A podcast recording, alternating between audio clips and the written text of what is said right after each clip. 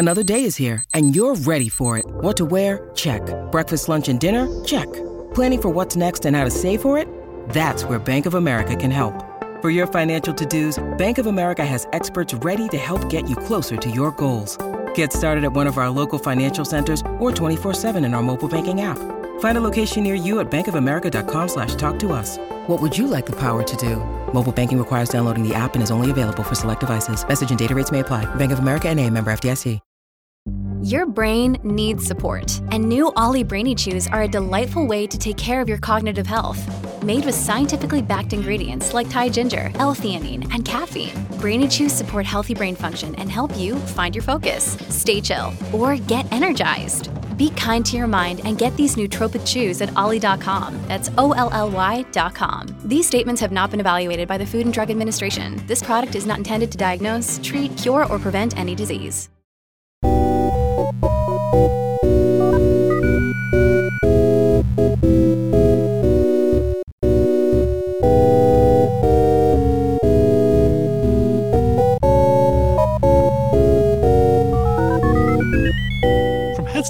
Dublin, welcome to Motherfoclóir Podcast at Words, Irish, Irish words, and words from Ireland.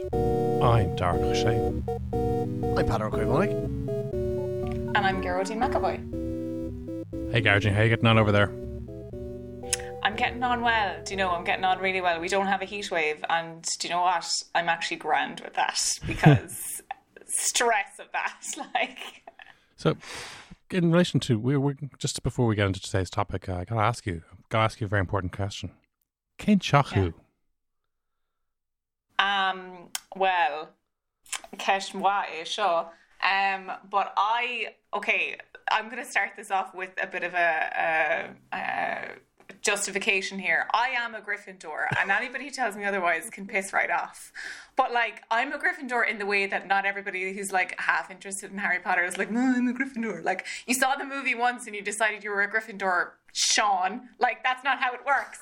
Genuinely, I identify wholeheartedly with that house. Um, so yeah, thanks for asking, guys. Yeah, everyone's a Gryffindor. Uh, see, I've, No one's a Hufflepuff. I'm gonna. Listen, there's nothing there's nothing wrong with Hufflepuffs, said the Gryffindor. But like at the same time like if that's your identity, own it. Like there's nothing wrong with it. But just I wouldn't be caught dead in that weird common room next to the kitchens. I see. Where no one wants to go, where the book doesn't even go because what's the point? So So, before anyone um, just switches off their podcast app and stops listening, I need to clarify: we have not become a Harry Potter fan podcast, but we are talking about that book, that uh, intrinsically important book in the corp- the only book most of the people of our generation have read. Uh, because uh, it's a very famously translated book, isn't that right, Darach? It is indeed. It's it's. I think it's been translated. It's one of the most translated texts in the world over over eighty languages. Last checked, including Lowland Scots. Your your pals, the the Harry Potter and the Chamber of Secrets is in no Harry Potter and the Philosopher's Stone in Lowland Scots Harry Potter and the Philosopher's Stone. Stun. Stone. Has it been translated into Ulster Scots? Um, yeah, I think I think that's the uh, coincidentally it looks an awful lot like the English version. Does it? Uh, Harry Potter and the yeah? Philosopher's Stone. but That's unusual that. but but having said that, the three juggernauts of '90s pop culture would be the Simpsons, Friends, and Harry Potter, and they have been very very widely referenced by young people. So much so that in 50 years' time, people will be reading stuff that was written down now, and if they weren't familiar with those three texts, they wouldn't understand most of the references. People don't. People, I find I make Simpsons references without even realizing it.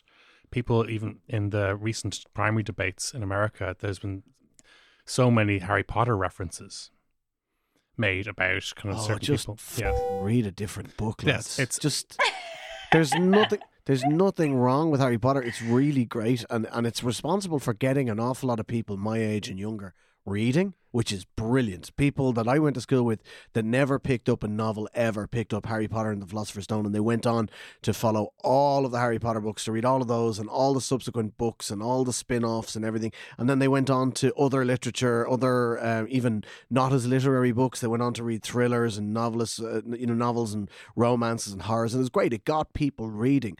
But for fuck's sake, stop comparing everything to Harry Potter. It's like, oh no, like Trump. It's like, uh, oh my god, it's like when they put uh, Sirius into Ask. Off, read a different book. So this is the thing.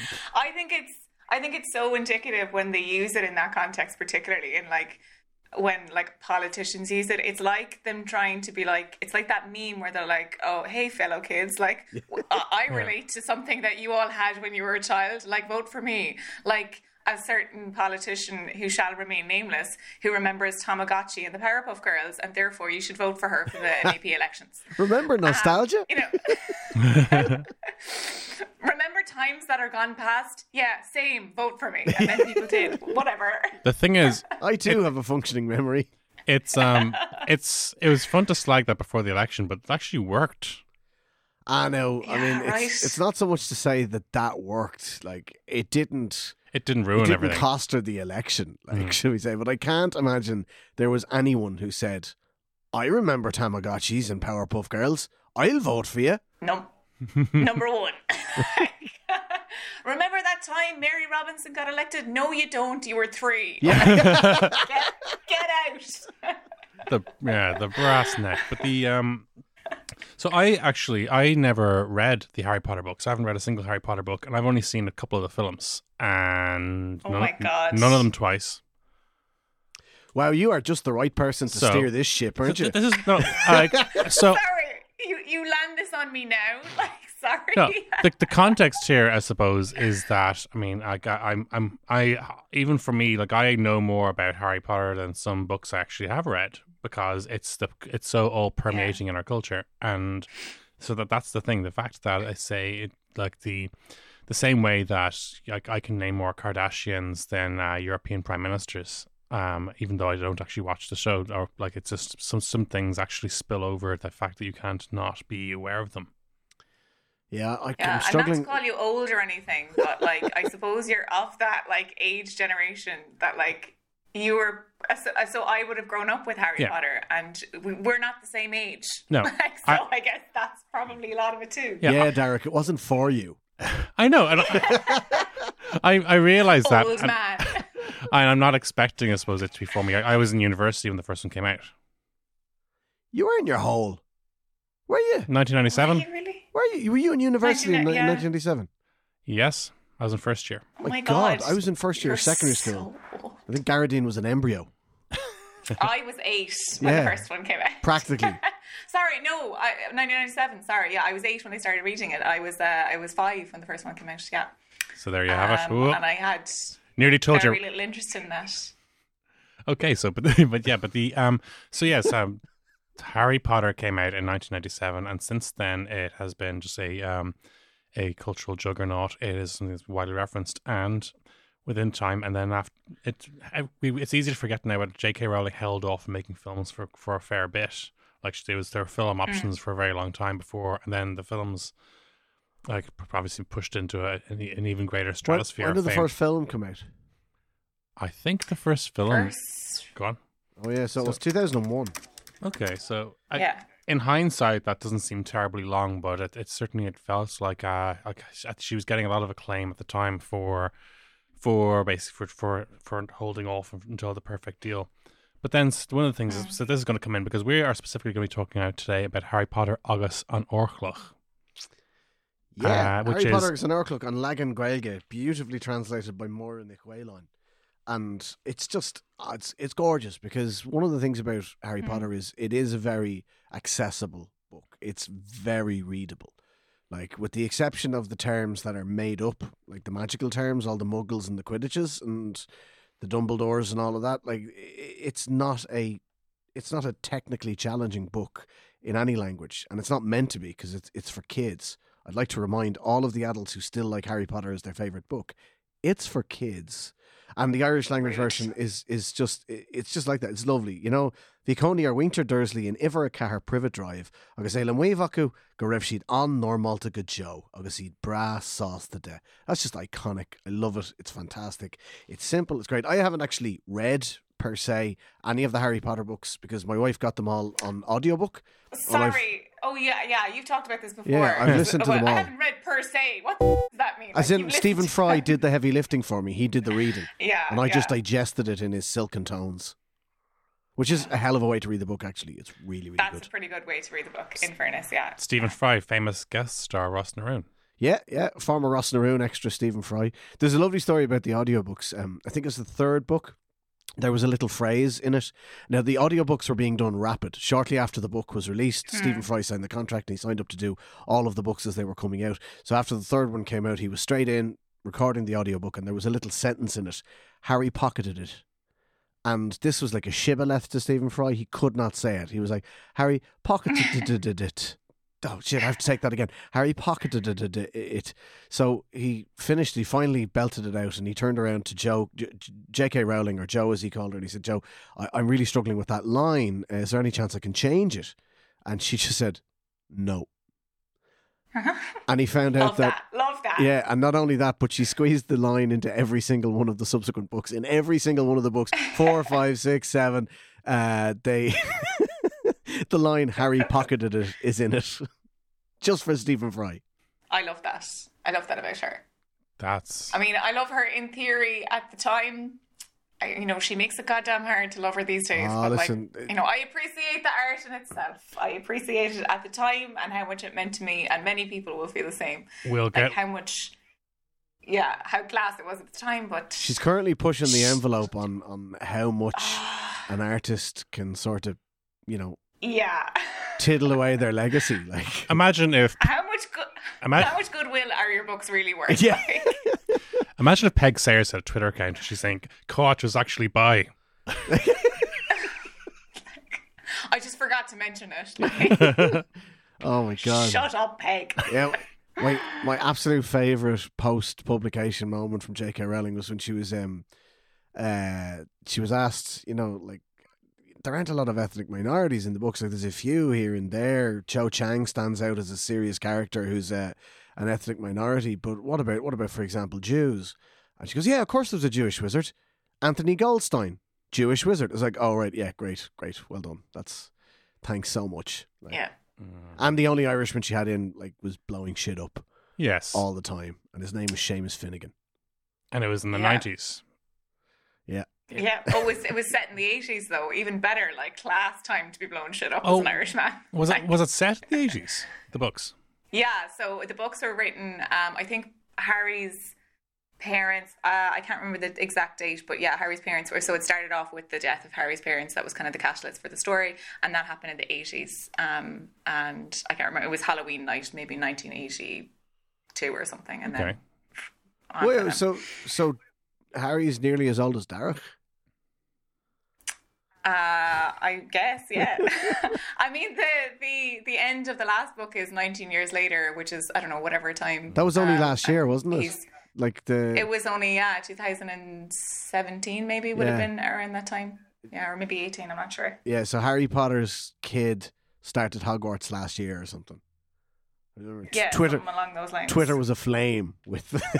Yes, I was one of those people losing my shit over Today it. is the that's just how I live my life. Read another fucking book. Little Albus is off to Hogwarts.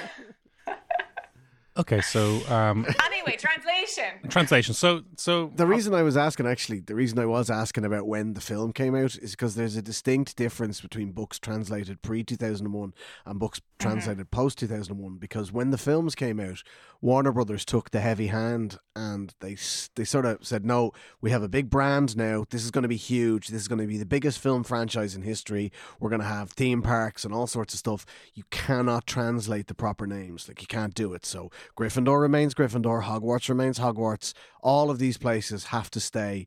You know e- exactly as they are, and that's why in the Harry Potter Agus an um, the translation is absolutely fantastic by Máire Nic Mhaoláin, but her hands were somewhat tied in that the only name she got permission to translate was the Irish name. So Seamus Finnigan became Seamus O'Finnegan.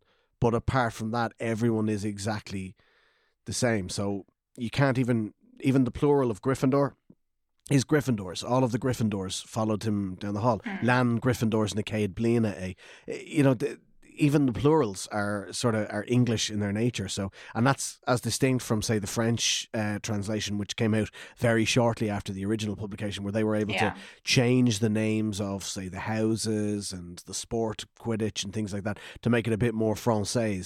Like it's a little bit odd reading a book as Gaeilge and the word Quidditch is in it because it's got that QU construct that's completely alien to the Irish language. This is it. So, so you're saying that Slytherin isn't is doesn't get the the séimhiú? Um, well, no, would it anyway? It's an SL. Oh and it's yeah, cri- you're right. I, I, but the SL, thing is, is yeah, a so Y it is a wouldn't, Y yeah. quail. Dentals, Like, yeah. is Oh, a you're Y right. quail or Latin because we, we don't tend to use that. That's right. So that's uh, But that, in a sense, in a sense, that actually sort of alleviates a lot of the problems that like some translators would have had. Well, not not problems, but some of the issues because um, in her writing of it, like um, you know, a lot of the the words and the names and the created words that that she has have a secondary meaning. So you know, Gryffindor obviously creates this image, and and that that comes. She has all this sort of like uh, background on where that came from. Other names like Voldemort has a very specific meaning, um, and so translating that into other languages sometimes had to get that meaning across. And then on the opposite of that, it's a little bit like um, Darth Vader in German. So when when a German person goes to see Star Wars, they're not surprised that he's his dad in the end. Spoiler. Um, but like similarly with Voldemort in French, that creates this very uh, obvious uh, indication of something evil, something uh, to do with death.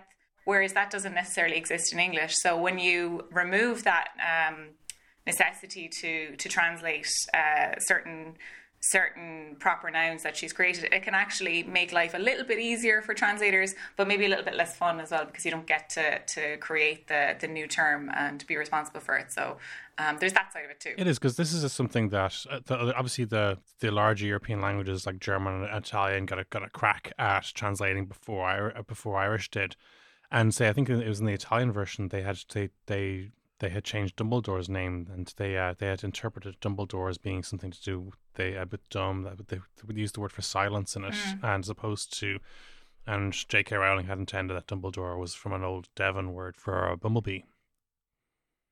Yeah, exactly. And so, some some languages did translate the names. Sorry, I know. the silence after that little nugget of information was just beautiful. You know, did you know that Dumbledore comes from an old Devon word that means bumblebee? Sorry, I knew that. Like I was nodding in agreement over here. You just Oh, yeah. see it. um, but yeah, so some of the languages obviously had to change names. I think um, uh, in Finnish they had to change the translator. She had to change uh, Professor McGonagall's name to fit with the structures of Finnish, just because. Um, so my name causes fierce problems in Finnish because it won't fit with the way that they put prepositions on. So people have a really tough time saying like Erodian is in the shop. So they're like, oh, I can't fit it into like because you add the preposition on. So for ease, for a lot of the names in the Finnish version, they altered them slightly in order to be able to fit with the construct of the language. Um, uh, so it actually, yeah. So some of the names, uh, like Dumbledore, were kept the same, but some of them were changed, not just to fit the structure of the language, but to also fit the um, the sort of twee nature of his name, um, being sort of a very sort of grandfatherly, soft, nice figure, um, and to get that across in whatever language it was. Absolutely. Yeah, There's a, a fascinating article on it writ- written by uh, Gillian Lathey uh, around the, the travels of Harry. It's called International Marketing and the Translation of J.K. Rowling. And one of the things she mentioned that I find very, very interesting is uh, around that that iconic opening line, like the, the Dursleys lived in Pri- Privet Drive and they were, were very normal. Thank you very much. They um, Privet Drive in English has this. It's got this resonance. It sounds like a privy, like it's kind Yeah. of like toilet, toilets. They live on Toilet Street. Haha. it's supposed to make you giggle and go ah. Um, but in Russia, if you spell it Privet, it, it looks like Privet, which is the Russian for hello. Yeah. So it's like they couldn't say the Dursleys live on Hello Drive. That just looks weird. So they changed it to Privet, which is the Russian for private. And so it sort of took on a new meaning that all of a sudden, instead of being ostentatiously lower middle class, they lived in a gated estate and they were actually quite quite upper class. It kind of changed the whole the whole the whole point of the Dursley family, basically, that they were these, uh, you know, these lower middle class who had notions, uh, and all of a sudden they became his multimillionaire aunt and uncle living in a private gated estate in the Russian translation. So these little knock on effects are, are quite funny. Um, but yeah, a lot of them they just had to stay, you know, stet exactly as is, and you know, I think that's that's all right. I suppose it's great because it means that if you've only ever read Harry Potter agus an Órchloch uh, as Gaeilge, uh, and then you go and you watch a movie on TG Ceathair, which is dubbed into Gaeilge, they've taken the same line. Mm-hmm. And they've kept everything. Yeah. And, and then if you end up watching them in any other language or watching them on Sperla or whatever, you are reading the books on Sperla later on. You don't get lost. You're not going to be like, Gryffindor? What's a Gryffindor? I, I'm from Chuck Kroger. Yeah. and this is, yeah, this is what happened when the Snapper came in after the commitments because they weren't allowed to use the actual names in the book because those rights had already been sold when the commitments were sold. Yeah, so the Rabbitte family became the Curley family. And and Bimbo became Lester. Yeah, yeah, and uh, and then they kept the they brought back the Bimbo character for the van, mm. uh, but he was yeah, and yeah, and the guy who played Lester also then played the guy who sold Bimbo the van, Brendan O'Carroll. Very funny, like was, I have no idea what either of you are talking about. Oh, yeah, so. this, this is before your time. yeah, sounds good though. But like the the funny the funny thing about that is like the the Barrytown trilogy as a set of books is an epic story of the trials and tribulations of one Dublin family, yeah. and the Barrytown trilogy as a set of films is just three comedies with Colm Meaney in them, playing Yeah. three different dads who are exactly the same. And in some ways, the Barrytown trilogy and Roddy Doyle are an interesting comparison point to J.K. Rowling, as we mentioned earlier, because of their online, um, Because their, Roddy Doyle's a pain in the hole, is it? their use of social media. Roddy Doyle is a national treasure. All he does is create fiction and give it away for free on social media. And people have the temerity and the nerve to complain about it. He is not pissing away his legacy like so many artists that are out there. He's out there just creating content and just giving it to us. And it's absolutely Yeah, but do you remember? Do you remember when when U2 put that album on everybody's iPhone? yeah, but that by nobody he's asked not for. putting it, he's not putting it onto anyone's iPhone. you don't have to follow his Facebook page. You, don't like have to see like saying, this. "Oh, it's just on your iPhone. You don't have to listen to it." Like, get off my phone. But it doesn't. Ah. get get out of my eyes, Roddy. Stop. No, up with this. I will not put. Okay. This is Listen, I mean, I mean, maybe it's just it, it got quite bad in 2016 when a lot of famous people were dying, and then it was like, Do you know who's dead? Two points there, Seamus. and the yeah, it was getting to the point where though is, is Roddy Doyle killing famous people for Disclaimer. likes? the Motherfoclóir legal, the Motherfoclóir legal team would like to make Yeah. it clear that Roddy We'd- Doyle is we'd like- not, in yeah, fact, we'd- a murderer to the best like- of our knowledge. We'd like to point out that that was just basically a kind of a, a dark, humorous comment on the fact that yes, so much of his humor was bereavement related in 2016. Uh, sure, what else are you going to laugh at in 2016? Jesus Anyway. Christ. Because people do ask, you know, sometimes every now and then I, I tweet a word in Irish and someone would say that looks a bit like a Harry Potter word. For example, muggle looks there's an old it's, there's an old word in used in Brehon law for uh, for Uh-huh. a, for a slave, which is mug, and this is like the lowest order in um this is the lowest order in uh, was it, it was a society. female slave, wasn't it? It was like the Male lowest. slave, Huh? male Oh, it was a male slave, so it wasn't the lowest order of slavery. Yeah, it but yeah, but it was uh, the lowest order of male kind of uh, things. But but and as soon as whoa, that looks a bit like Muggle, and Muggles are fairly low in the old ma- magic orders. So uh, maybe J.K. Rowling got it from there, but there's there's no Yeah, but she didn't. yeah, exactly. She didn't though. Like sometimes coincidences happen, mate. Like, relax. I Not everything is Harry Potter, and I say that as an arid fan. Like, yeah, it's so and and this is the thing. When I, when every summer a certain stream of tweets start happening when Sky Sports starts showing of hurling, and some of our friends over in the in the United Kingdom, and specifically in Britain and England, start seeing hurling when they're flicking around the channels, and they start saying, "Oh, have you seen this game hurling? It's you know it's it's remarkable." Oh, it's insane, mate. It's insane. It's like it's like a cross between cricket and grievous bodily harm. Oh, it's brilliant. Yeah. Oh, yeah. Hurling. It's like, and you, you get this a lot. It's like angry Quidditch, but it's not like angry Quidditch, does it? I mean, hurling's like hurling. I mean, angry Quidditch is, is just Quidditch. Like that's like I'm sorry. Have you read nothing about the game? It's really angry. There's people who literally like their job is to hit angry balls at you and knock you off your broom and kill you. Like that's like, oh, how, sorry, how is hurling more angry than that? Um, and magic has been banned in hurling since 1892. Yeah. Exactly, you're not allowed to use magic The- in it. the inf- Flying the- is forbidden in Croke Park. The infamous game between Tipperary and the Gryffindor Miners. Dr. Kickham was very strict on that point.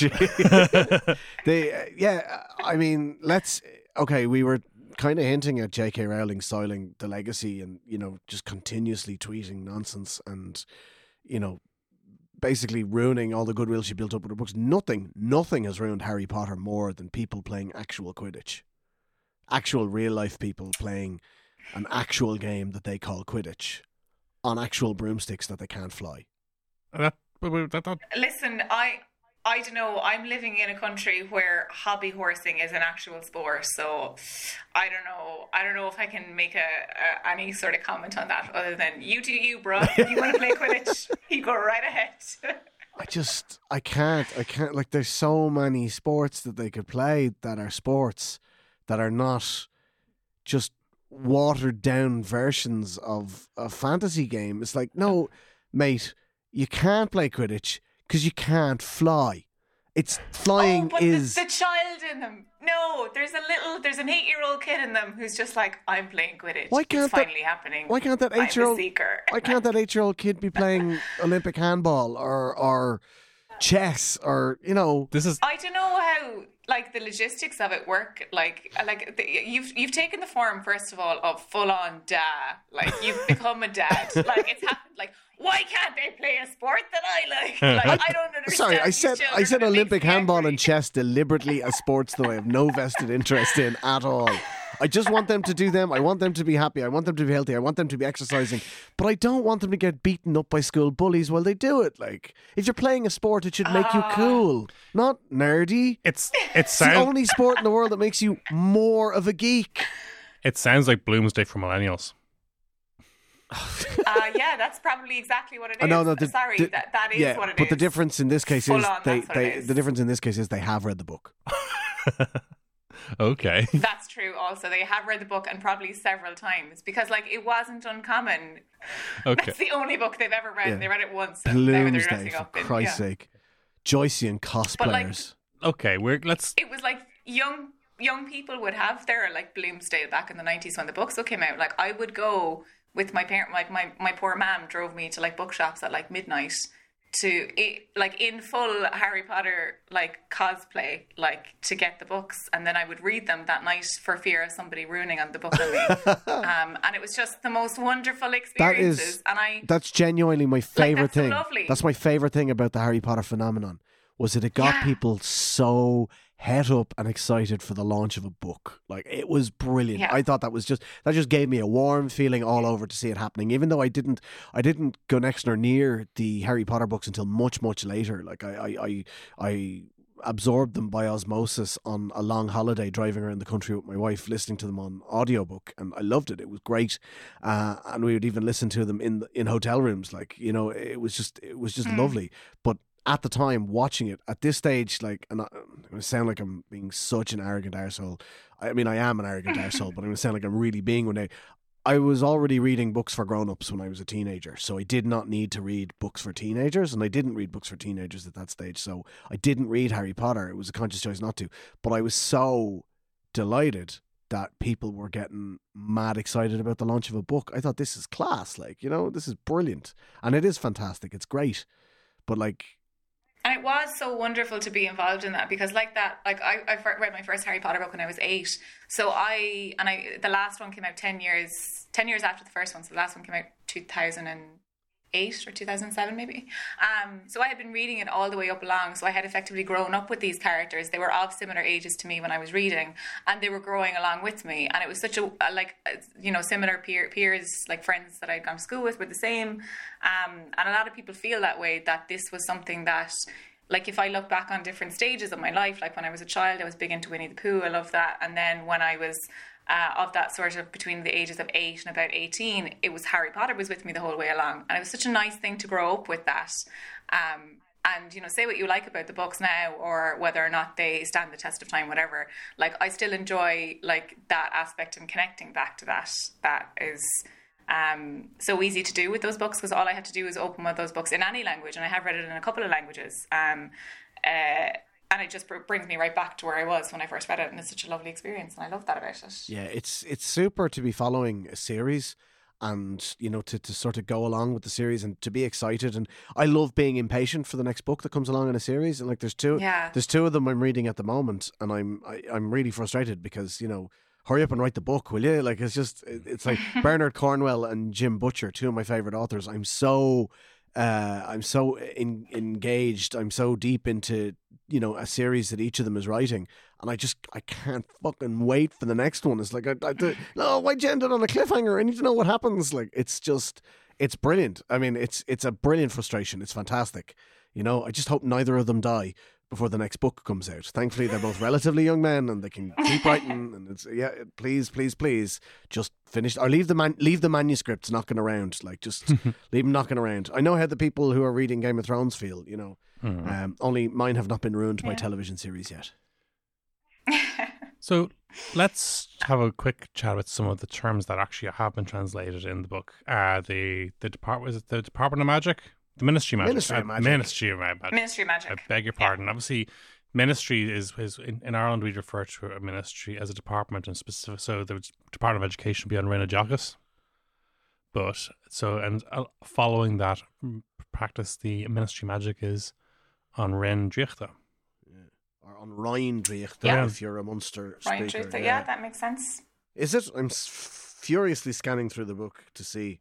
I, I'll take your word for it. You- you may. You've, you've, you've, you've, looked it up. On Ryan Driechta, I guess on uh, so on Tara Driechta, on Ara on Ara Driechta, Mm. um, Aaron the Driechta. I don't know. Um, Or Driechta, yeah, and then it'll be uh, his assistant will be Rooney Driechta. Yeah, uh, uh, the uh, Ard Rooney, isn't it? Ard Rooney, the general. se- They kind of. It's weird when you translate something. You have to sort of like, do I just translate the words or do I translate the convention so that somebody from the culture I'm translating it into understands this? So they they don't have. Yeah, that's such an interesting problem that like came up in lots of the books, like in like because you have all of these conventions that are like fine in Britain, like things like I remember reading about the translation into French for um things like prefects and head boy or head girl, which is like a totally common thing in like British schools and in Irish schools to an extent as well. But like it's it really doesn't happen in French schools. So like they gave the translation, so they gave a translation for prefect, and then the translator actually also included a, a very small explanation for what those things were. But they didn't give an explanation that this is totally normal in British schools. So, like a French reader might be led to perceive that, oh, this is just a magical thing. This is just a thing that happens in Harry Potter world and prefects. So then later in life, when they encounter prefects, they're like, oh, like in Harry Potter, and then we have this cycle rec- recreating itself. like, No, like in any British school. Uh, Public, Yeah. British public school. uh, they have prefects and head boys Oh, and yeah. head girls. and- Okay, yeah, but they, Even in modern comprehensives, they, they don't those. have Boazers and Oh no, no, Boazers and fags. Boazers, as Ro- fags. As Roald Dahl went through, yeah. yeah. the actually I have no idea what that means. Oh, have you not read Boy by Roald Dahl? yeah, it's I have done, but like Yeah, years so ago. so when he went to I don't remember. when he went to Eton, a prefect was called a Boazer, and every Boazer had what was unfortunately known as a fag, and the fag was the boy who would um, do tasks for him, including such uh, glamorous tasks as warming up the toilet seat on a cold winter's morning. Oh, I remember that actually. Yeah, Yeah, so that was remember that was Roald Dahl's job as a fag to his house Boazer. a mo- Uh, it's just weird. It's weird. Like, and I mean, you kind of understand where J.K. Rowling got words like Muggle and Quidditch because the English are mental. They just bit. mad, aren't they? Like, as a slight correction, it was Repton rather than Eton uh, that Roald Dahl went to. But that that's but the only reason I mention this is same that, difference. No, he No. moved to Eton. He was the captain of the Eton's fives fives team. well, uh, okay, but I think I think the the Boazer thing is, is actually specific in Repton. Repton. The reason is that different schools have different names for these roles, and the school that Jeremy Clarkson went to, instead of calling them fags, they called them stigs, and that's where that thing came from. That's why the Oh. The particular bro in Top Gear was uh, was given that name because it was basically an underling in a, in a public school. It's true, yeah. Repton, Boazers. Uh, what a shame. So the um, I guess, and the that in in some ways, like, it's interesting that that some people have said that that Harry Potter is, is a book about a boy who's told a middle class boy who's totally special and is sent to a private school. Yeah, it's real. Oh it's, wow, that hurts me. It's re- So and and and, and one of the reasons I, I t- touched on this is because say in this was there was a moment in, in, in British history. 1997 was Harry Potter happened, the Spice Girls happened, and New Labour happened. And Britpop, Britpop went into a, a whole new level. Yes, in that it started, they started marketing Scottish music as Britpop and stealing it as, as being as English. But no, that's that's getting it. But the um, so Harry Potter's been very significant in it, they have said it made boarding schools. Boarding schools were significantly on the decline beforehand, and they became quite popular again. Uh, oh yay! Well, and- well done. and also they, they reckon this was that the popularity of Harry Potter. Some people have attributed as one of the reasons that the Labour Party under Tony under Tony Blair's stewardship softened their opposition to private schools. Because of Harry Potter. No, I'm not blaming. Oh, stop. No, I do not allow that to happen. It is not, okay, she's thought- responsible for a lot of shit, but Yeah, not that. yeah. I mean, let, let's be fair. Like J.K. Rowling is responsible for a lot of shit, a lot of shit, but she's not responsible for New Labour being like Tory light. Yeah. No, know, no, I mean, she's I sh- not. She's not responsible because they happened at the same time. If if if Yeah. if J.K. Rowling happened first, you could say that. Yeah. But it's but I mean, but but I mean, like like many multimillionaires, she has unfortunately become a proper Tory. Like she has unfortunately gone down I that route of being a former Labour supporter who now can't understand that they've let somebody like Jeremy Corbyn have the keys. Uh, not realizing that you know that's what the party's supposed to be about, Joe. But you know But it- these it- things happen when you have a lot of money. You kind of like policies that let you keep a lot of money, and that that happens. But if you put like yeah, Enid Blyton and C.S. Lewis, Jake, uh, J.R. Tolkien, and J.K. Rowling in room, and Roald Dahl, they're all Tories. I don't know. I mean, are they? Are they Like, really? All yes, of them? like like Roald Dahl was literally he had a Oh, he was card literally saying he was Tory. a Yeah, member yeah, of the. He was a member of the Conservative Party. Yeah, but like, Or, or, to, are they just all tans? Like, is that what it is? Are they just all tans? Is that what it is? Is that the common denominator? Well, was C.S. Lewis? Um, C.S. Lewis was Irish. He Yeah, he was was he was he was uh, he and he died before the troubles really kicked in. So he would always What? describe- Sorry, C.S. Lewis was Irish. What? He's, he's from Northern Ireland. Yes, Yeah. he's from like he was. He went to. He, he was from outer Belfast. Uh, he grew up. He spent most of his adult Right. life. In, Learn the witch and the wardrobe. So does. he spent most Tell of. me this now. yes. As as a Scottish man asked me on a bus one day to Helsinki if if Celtic and Rangers were playing, who'd he be shouting for?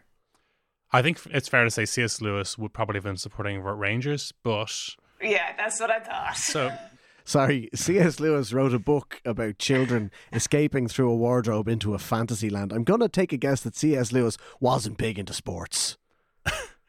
well, Just well it wasn't just really a sport question just- that I was asking. I think the yeah. Well, no shit. So, funnily enough, uh, C.S. Lewis and Tolkien were were pals, and uh, and C.S. Lewis actually had been initially um, had been an atheist, and his friendship with Tolkien made him revisit Christianity. And like a lot of people who were atheists and then go back to church, he became really, really into it. Oh, there's no zealot like a convert. Ah. No zealot like a convert, but he was just he happened to just be very good at communicating those ideas. But during World War One, his nickname was the Belfast Butcher because he really, really enjoyed the war. Whoa. That's Wow, That is a fun like, fact. I love this. This is a fun tangent that we went on. what the fuck? Tolkien didn't enjoy the war at all. so C.S. Lewis had a penchant for bloodshed. Right. Uh, he just he just had Do a what? What? Not surprised. Not one bit surprised. That doesn't surprise me. Not at all. So it, the religiosity of, of the Narnia series Yes. is very obvious. You know, Aslan sacrificing himself as a, a Jesus-like character and is resurrected, and so on and so forth. The chosen few and all that. Like, is there is there an element of obvious religiosity in Harry Potter? Is that something that's maybe conscious? Or I'm asking Gearóidín, I so I just don't want you to answer, Darach. probably, I think it's probably definitely um, Judeo-Christian centric. Like it's obviously very centered around like Western culture Hmm. and very centered around that idea. And there is, I suppose, the the last books and the idea that there is some sort of afterlife in a sense. Um, because there is a connection to that when some of the characters who've died do come back. And I, I know uh, J.K. Rowling has talked about it before that the main theme of this book and the main theme that she perceives in the book and the books is death and this uh, connection to people that we've lost. So that there is that sort of, I suppose, religious element to it. But in a sense, I would find that somewhat quite comforting. And I, I know people have found comfort in the way that it's been perceived and the sort of the realization that you can't you can't make a connection with those people again. What you can do is sort of uh, this got really deep really quick. um, you can like sort of honor their memory and remember them and remember the good things, but being too focused on the past and trying to um, to reconnect with something that's gone is not going to bring you joy, not going to bring you happiness, and that's obviously some of the best things that that J.K. Rowling wrote are the things that she felt herself. So she struggled a lot with depression, um, and she wrote about the Dementors um, and how they made people feel that was a direct connection to her struggles with depression. So some of the best parts of the books come from a very real place and come from something that's very real to a lot of us. So one of them being the mirror of Erised, and Harry sits a lot of time looking at this mirror because he can see his family something that he's always wanted and just can't have and it's very sad and heartbreaking in a sense, but also um, there is that, I suppose, religious connection to it. But I don't know. I mean, better people than me have probably argued it better that there is a religious connotation to it, but I, I'm not sure if it's there. What? What? First of all, there are no better people than you. You're a Gryffindor, and uh, you know you need to you need to you need to True, own that. The, the the one thing I really love about it is how um, there is a sort of a vestigial afterlife in Harry Potter, but only if you're magic.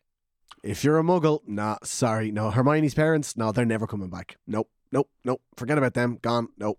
It's kind of like you know, What? What? yeah, like I o- don't know about that. What? only the only the Where are you getting this from? Only the magic people come back. Uh, You know, the only ghosts that you see, the only people that hang around, the only echoes of the past are, are magic people. So the people, the people who are ghosts are just they are just projections effectively. So they've no connection to the other world. They're actually not gone on to this other world. They're just projections of it left behind. Ah, so Um, actually, what it is so- is witches can't get into heaven. Okay. Again, there's a lot of things wrong with Harry Potter, but that's not one of them. Pope Benedict was not a fan. Not a fan, God bless him. It's he was, which made me love it even more. if a pope is going to tell me not to do it, what? Sign me the f- up. Can, can, can, can, can, can we go back to, to um, what we should have been talking about for the last 25 yeah, minutes? I Mm-hmm. know The the, trans- the lads. I wrote translation. notes and everything. You wrote notes. Gearóidín wrote notes, and we should you should pay her some goddamn respect. Yeah, I One- did. One of the things that I and I say this as someone who's worked in translation uh, on various different things. One of the real challenges in translation is the way people talk and how that can be conveyed. And in the English language text, one example that springs to mind is the way Hagrid talks. Right, Rubeus Yeah. Hagrid. Uh, you know, uh, the groundskeeper of Hogwarts, and the person who tells Harry famously, "You're a wizard, Harry," and and you know that's spelled out Y E R. You're you're a wizard. But in the Yeah. Irish language version, he speaks pretty much Gaelga Caidánach just like everybody else because oh you know there is I I I would find it very difficult to find a way of getting informality of language across in an Irish language text without Yeah. it all of a sudden becoming very complex for the novice reader. So it's a, a it's very, a, it's a conscious very choice. political issue as well. You know, if you have Hagrid with a very obvious West Kerry accent, like rude, yeah. Be- because there is connotations about like you know Hagrid's this kind of lovable fool and he speaks in this very sweet accent. And sure lots of the characters have accents but he's the only one who's actually his accent is written into the text. Um, so some some translators just ignored it. Um, I know in I think it's Ukrainian the Ukrainian text they gave him like a I think it's an East Ukrainian accent which would be like a kind of a culty accent like so they gave that to him. Um, so he spoke in that like dialect or whatever. But yeah when it comes to Irish it can be really difficult because if you're writing it in standard Irish, maybe a lot of the, the, the source, I suppose, target market for the, the book is not native Irish speakers. It's for schools and stuff.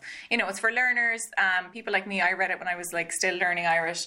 And so like a dialect in there would have like totally me up. Like I would have not have been able for that. like um, and he's a central character to it. So he's a lot of the, you know, he ends up like progressing the story a lot. So that would have been really complicated.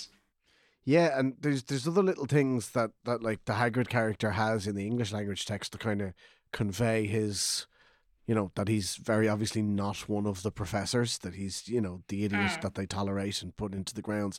His use of malapropisms and self correction all the time, you know, like the uh, oh Yeah. yeah, we're gonna go in the what's it. flying car. Uh, and that's that's absent as well, curiously absent from a, quick read of Harry Potter agus an Órchloch, because such a sentence construction wouldn't make an awful lot of sense in Irish as well. You know, we can't have that sort of looping around sentence structure and have it make sense to the native speaker or to the or to the novice reader. Yeah. So it's it's that's gone as well, and it's it's unfortunate. It I mean it I don't think it detracts too much from the overall story, but it certainly does take away these elements of the character that uh, somebody who had perhaps first read the book in English and fallen in love with the characters the way they are there uh, would find a Mm. little bit different and challenging.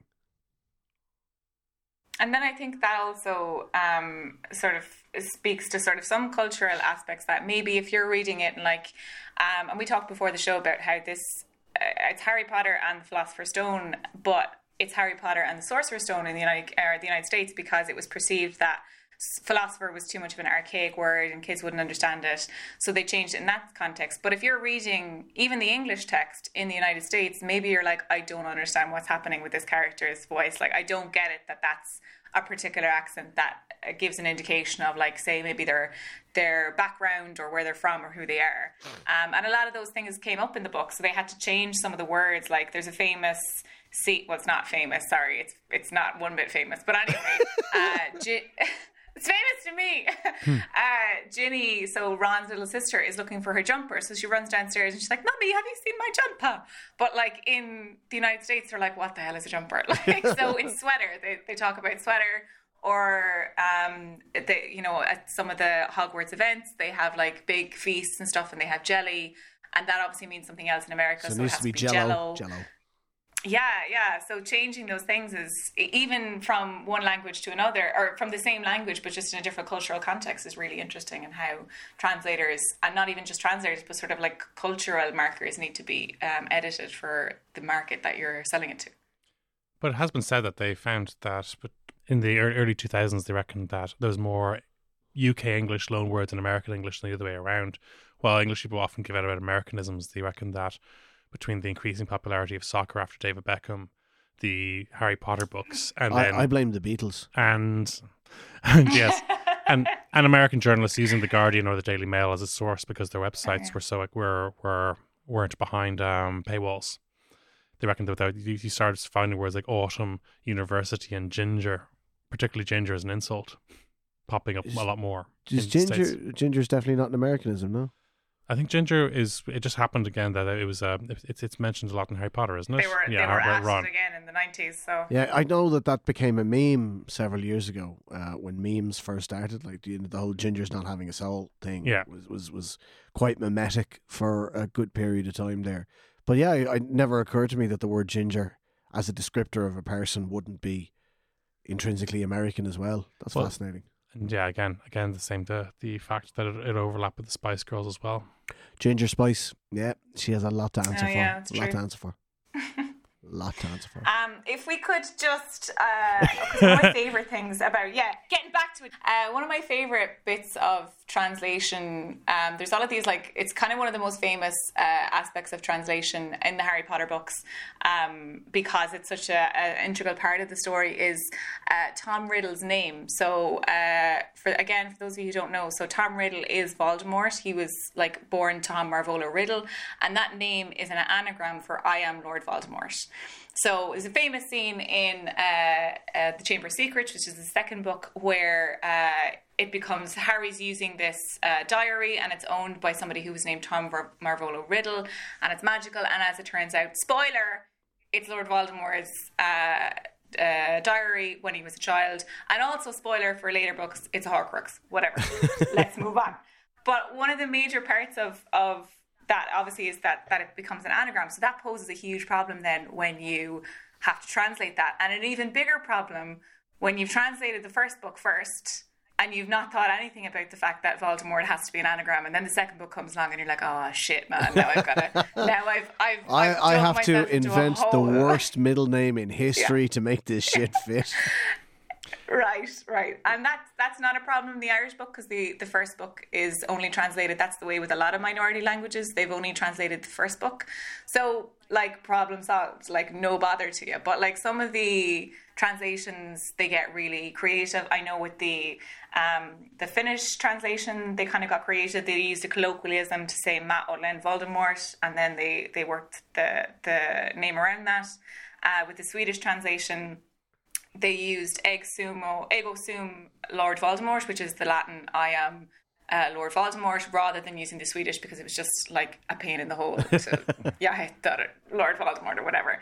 Um, but yeah, so I think the uh, Voldemort's middle name in French is Elvis for Je suis Lord Voldemort, whatever. Um, so it's really interesting to see, and I, I think that's like my favorite part of translation when I worked in it. It was so fun in a sense that.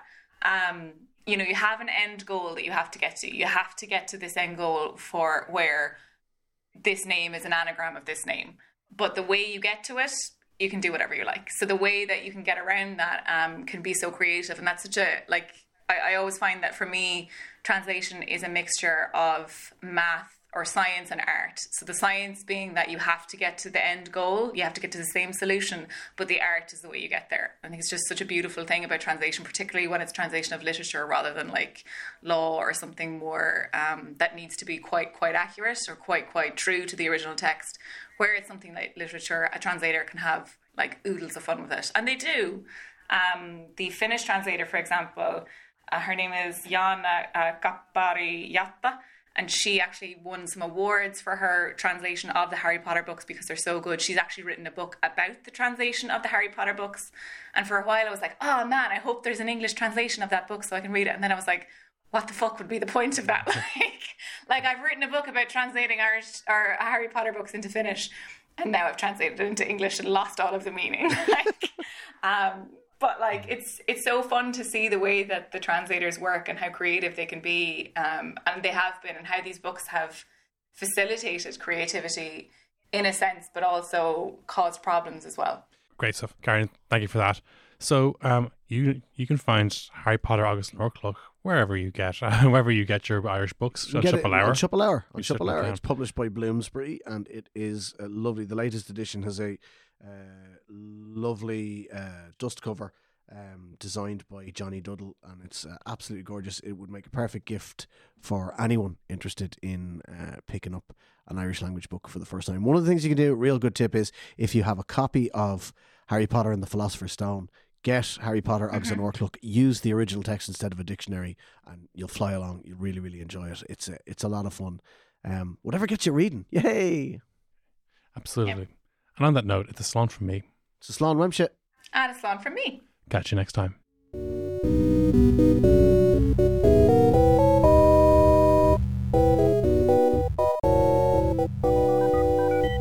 This has been a production of the Headstuff Podcast Network.